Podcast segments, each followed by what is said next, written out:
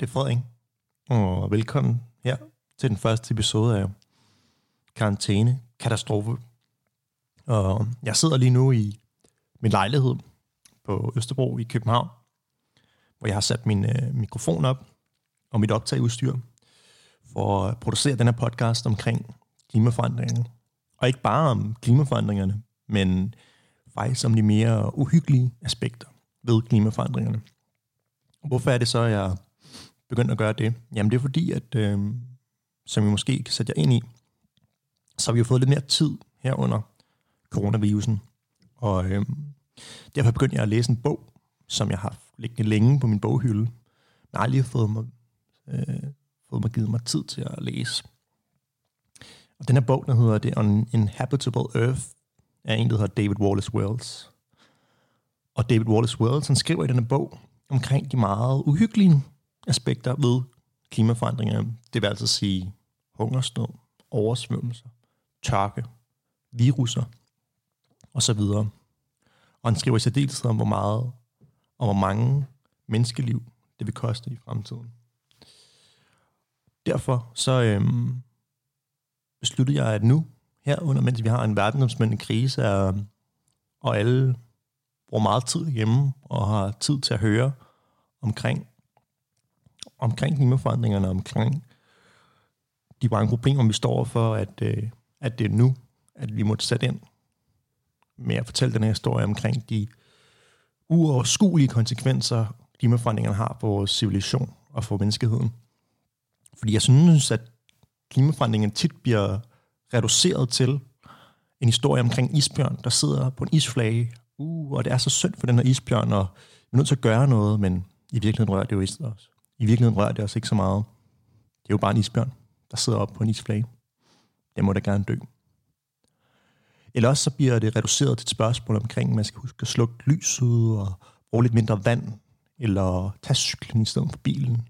At have nogle meget personlige valg. Men det er jo ikke klimaforandringerne. Klimaforandringer er noget uoverskueligt, noget altomfattende, noget vi ikke har styr på, noget som ændrer vores liv fuldstændig, og det vil gøre det inden for din livsperiode. Derfor så vil jeg lave den her podcast, der hedder Karantænekatastrofe, hvor vi sætter fokus på alle de meget uhyggelige aspekter ved klimaforandringen, og alle de mange ting, der kommer til at ske, hvis vi ikke gør noget nu. Og det er ikke noget, jeg siger, der kommer til at ske. Det er noget, videnskaben siger, der kommer til at ske. Og vores første tema tager udgangspunkt i en lille historie om en dreng fra Sibirien. Der var en lille dreng, som boede op i det nordlige Sibirien. Og han rejste rundt med sin stamme. De var nomader, og de levede af naturen og deres mange rensdyr. De havde været på farten i mange dage, dybt inde i den sibiriske tundra. Og de havde besluttet sig for at øh, slå lejr for natten. Men den lille dreng, han vil lige tage en lille tur i, i området, for at se sig lidt omkring, og vende sig til det sted, de nu var.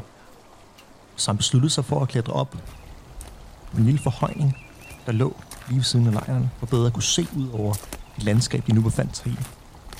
Men til sin store skuffelse, så kunne han se, at det stadig kun bestod af små buske og spredte træer, som strak så mange tusind kilometer i alle retninger. Nej, han kunne godt mærke, at den her tur op på toppen af den lille forhøjning havde fået ham til at svede rigtig meget. Mere normalt. Fordi det var en uh, usædvanlig varm dag og en usædvanlig varm sommer. Og det rensdyrskin, han havde på, føltes som en sauna. Inden han gik tilbage mod lejren, så besluttede han sig for uh, lige at se sig lidt omkring uh, på den anden side af forhøjningen, som han var kravlet op på.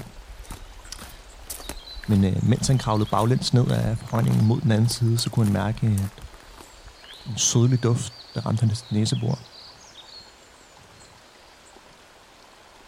Han vendte sig rundt for at se, hvor den sødlige duft kom fra, og han kunne se, at nede for foden af forhøjningen, der lå et slags kadaver af en art.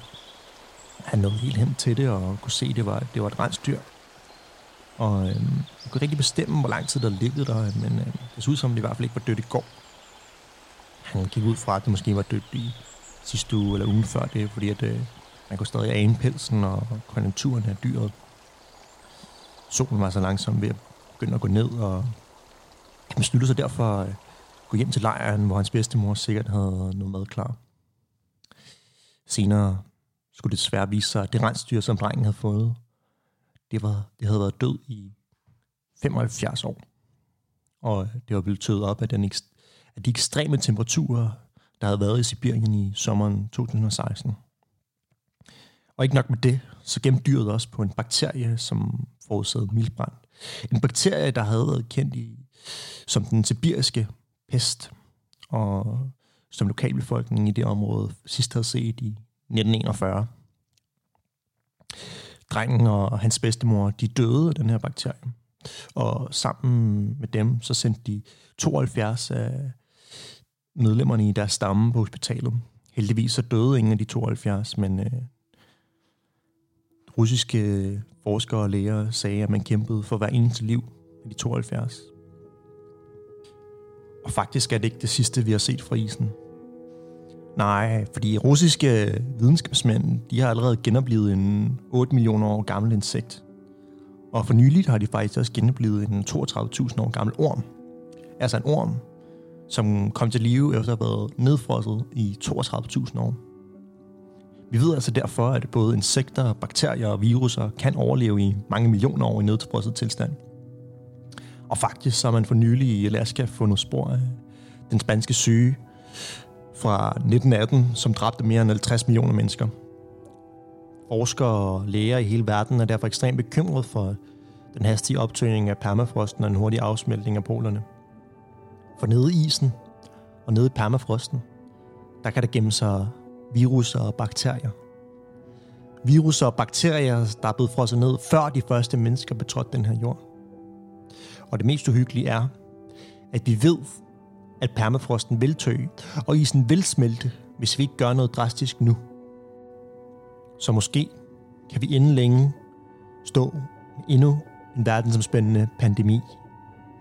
Men den her gang, der ligger dødeligheden ikke på 2%. Nej, den her gang, der er det en virus, som har været frosset ned i isen i mange millioner år, og som må kroppe ikke være i stand til at stå imod. Desværre, så er det ikke kun øh, bakterier og viruser, der er fanget i isen, der udgør en trussel mod os. Nej, fordi at øh, som situationen er lige nu, så øh, er der en lang række kendte sygdomme, som vinder udbredelse på grund af klimaforandringerne. Blandt andet har vi i Greve og på Amager fundet en meget farlig nilfebermyg, som kan sprede det meget farlige West Nile virus, som i værste fald kan føre til hjernebetændelse.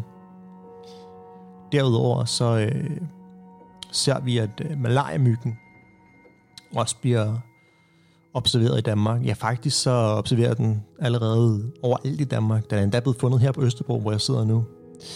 Men i fremtiden, der øh, må man forvente, at øh, nedbørsmængden vil blive øget, og øh, oversvømmelserne også vil blive øget på grund af den globale opvarmning. De her store nedbørsmængder vil derfor få antallet af malariamyg til at stige i hele Danmark. Og dermed vil, det, vil der også være en øget risiko for malariaudbrud. Fordi at øh, de her myg, de formerer sig i vand, og jo mere regn der kommer, jo mere vand der kommer, jo flere myg vil der også komme. Øhm, heldigvis er det sådan i dag, at øh, den parasit, som gør dig syg, den når ikke at udvikle sig i de malariamyg, vi ser i Danmark nu. De dør simpelthen inden parasitten øh, når at udvikle sig og være farlig. Men i fremtiden med øget temperaturer og øget nedbørsmængder, så vil den her parasit altså kunne nå at udvikle sig og blive farlig, øh, inden malariamyggen dør. Og derfor vil vi også kunne opleve udbrud af malaria i Danmark. Heldigvis vurderer forskerne, at risikoen er relativt lille lige nu, men øh, i og med, at vi ikke ved, hvad der sker ved klimaforandringerne, og som vi ser lige nu, at det accelererer hurtigere og hurtigere, vil, øh, vil den her risiko formodentlig blive øget. Derudover er der en anden farlig bekendt, som vi allerede kender nu. og det er skovflåden. Skovflåden er i dag Danmarks farligste dyr, og det er et blodsugende insekt, som øh, kan smitte med sygdom som borrelia, som i værste tal kan føre til lammelse. Og mængden af skovflåter i Danmark vil også stige med det varmere vejr og den øgede nedbørsmængde. Så man kan alt i alt sige, at øh, det ikke bare er de ukendte virus og bakterier, vi skal være bange for, men det er også de allerede meget kendte. Men den mest uhyggelige trussel kommer måske inden fra os. Fordi det er sådan, at vi har en masse bakterier, der findes inde i vores krop. Og vi kender faktisk kun 1% af alle de bakterier, der findes inde i vores krop. Og normalt så er jo de her bakterier, de er jo helt fuldstændig ufarlige, og de hjælper os faktisk med at fordøje og få vores tarmsystem til at fungere osv. Men de kan også godt være farlige og blive farlige. Fordi at øh, for nogle år siden, så i Centralasien, der var der en antilope, som hed Saiga-antilopen. Og lige pludselig så øh, døde to tredjedel af alle de antiloper i et område på størrelse med Florida. Og forskere undrer sig over, hvad, hvad der var sket med alle de antiloper. Var der nogen, der havde testet biologisk våben på dem, eller havde de spist nogle planter, eller var der begyndt at vokse nogle planter i deres område, der de ikke kunne tåle, eller hvad var der sket? En undersøgelse viste faktisk, at det var en bakterie inde i antilopen. Der er en bakterie, der sad på antilopens mandler, som lige pludselig grundet øget luftfugtighed i, i regionen øh, den sommer, og øget temperaturer, havde omformeret sig og lige pludselig gået ind i blodsystemet på antilopen og havde sat sig på, den, på deres nyre og sat nyren ud af funktion, hvilket forårsagede den her masse uddøen af antilopen. Og derfor kan vi ikke øh, med sikkerhed sige, at øh, temperatur og øget luftfugtighed grundet klimaforandringerne ikke også vil have indflydelse på de bakterier, der findes inde i os. Man har ikke nogen beviser på, at det rent faktisk kommer til at ske, men det her eksempel med antilopen er et skræmmende eksempel på, at det er sket før i dyreriget. Så generelt kan man sige, at det er svært at vide, om det her også kunne ske for mennesker. Men i og med, at vi kun kender 1% af alle de bakterier, der findes inde i os, så er det ikke betryggende, at det her er sket for en antilope. Så det var faktisk det, vi havde til jer i dag. Lidt om fremtidige virus og bakterier grundet klimaforandringerne. Jeg håber, at I er blevet lidt skræmt, for det har været meningen. Jeg håber, I er blevet bekymret, og vi bruger den her bekymring til at gå ud og gøre noget i jeres hverdag. Gå ud og gøre noget, som er mere end bare at slukke lyset og tage et kortere bad. Gå ud og råbe andre op og oplyse andre omkring konsekvenserne af klimaforandringerne.